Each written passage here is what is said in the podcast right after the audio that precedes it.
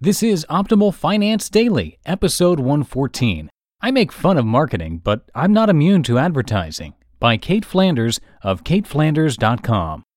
Get ready to maximize your potential with Optimal Finance Daily, the podcast that brings you the best content in personal finance five days a week. Your optimal life awaits. Now, here's your host, Dan Warren. Hello, personal finance fans. Welcome to Optimal Finance Daily, where I read to you each and every weekday from some of the very best personal finance blogs on the planet. And today's post uh, is from Cait Flanders of caitflanders.com, and it's all about the power of advertising.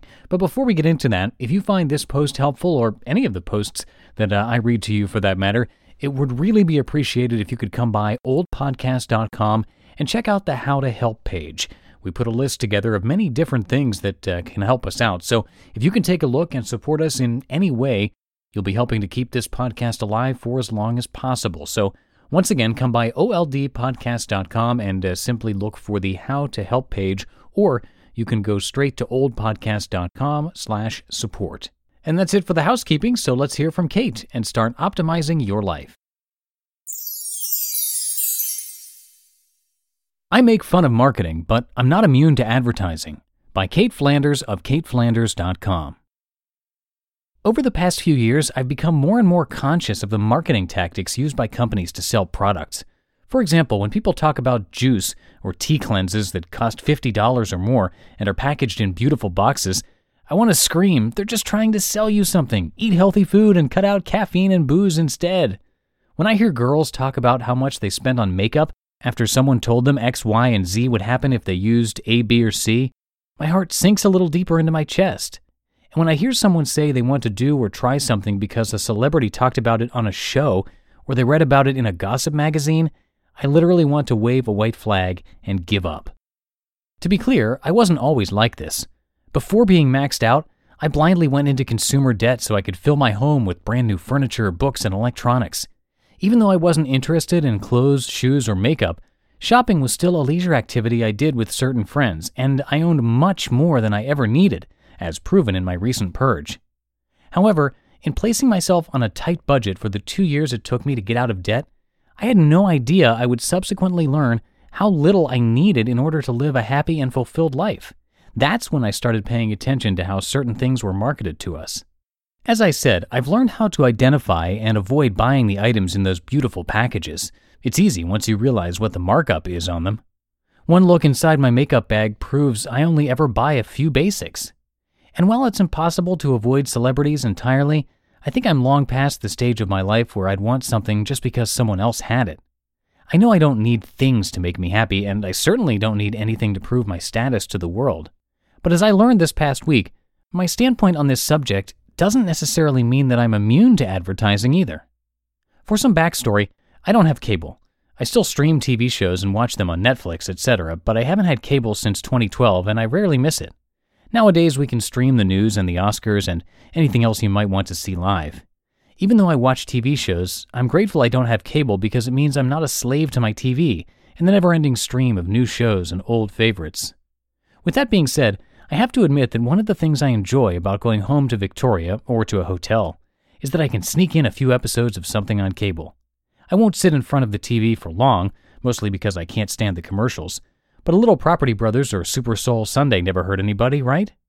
This week, however, I noticed that after a few shows and all their commercials had ended, I had this intense urge to shop, and for some things I usually couldn't care less about. After Super Soul Sunday, for example, I wanted to buy a few books, there's nothing unusual about that for me, especially since Oprah usually interviews authors and discusses their latest work. However, after some other shows, I also felt the need to buy BB cream. I don't even really know what this is. Nail polish, which I don't need, and new laundry detergent, which I'm allowed to buy but don't need yet. I obviously didn't rush to any stores right that minute, but it stuck around in my subconscious. Later in the week, I had to go to Target to buy one thing in all women's favorite aisle to shop in once a month. To get to that aisle, I had to walk past all four cosmetic aisles. The last one had CoverGirl on the end. I used their eyeliner and mascara. And without thinking, I turned to walk down it. As soon as I started to look at the display, I realized not only that I wasn't supposed to be there per the shopping ban, but that the simple act of shopping in a cosmetic aisle was really foreign to me. When I shop for makeup, it's just something I pick up and tick off my shopping list. What the heck was I doing down this aisle now? Well, the bright white light sucked me in, and I was now staring at that freaking BB cream I saw on TV.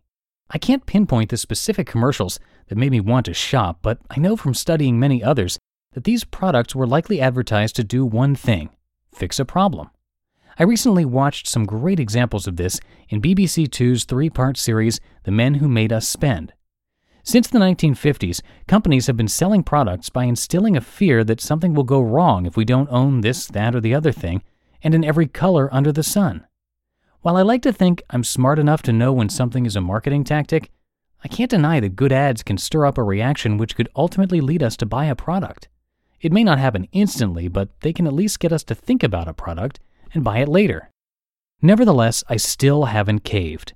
I walked out of Target with just the one box of what I went in for and have decided it's probably best if I never know what BB cream is. However, I'm now conscious of the fact that I'm not as immune to advertisements as I once thought. Hopefully, this shopping ban just brings extra clarity to the different types of marketing tactics I'll face on a daily basis going forward.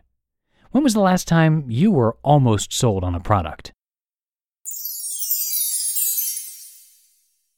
You just listened to the post titled, I Make Fun of Marketing, but I'm Not Immune to Advertising by Cait Flanders of caitflanders.com.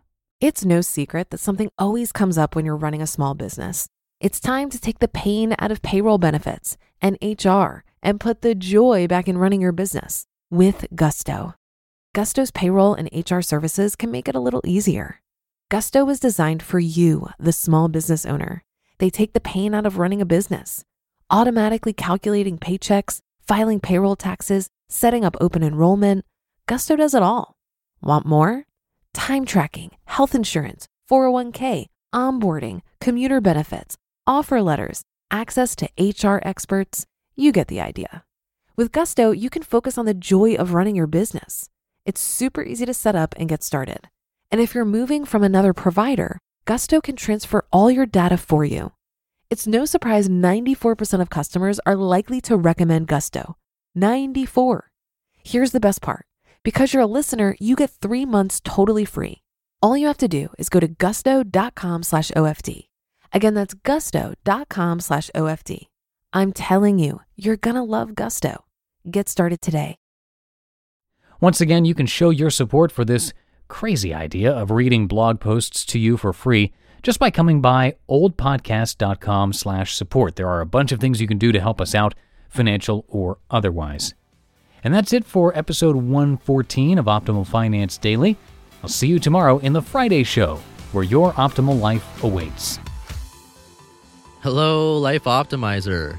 This is Justin Malik, creator and producer of this podcast, but also Optimal Living Daily, the show where I read to you from even more blogs covering finance, productivity, minimalism, personal development, and more from amazing bloggers like Derek Sivers, Zen Habits, The Minimalists, and all the ones you hear on this show too.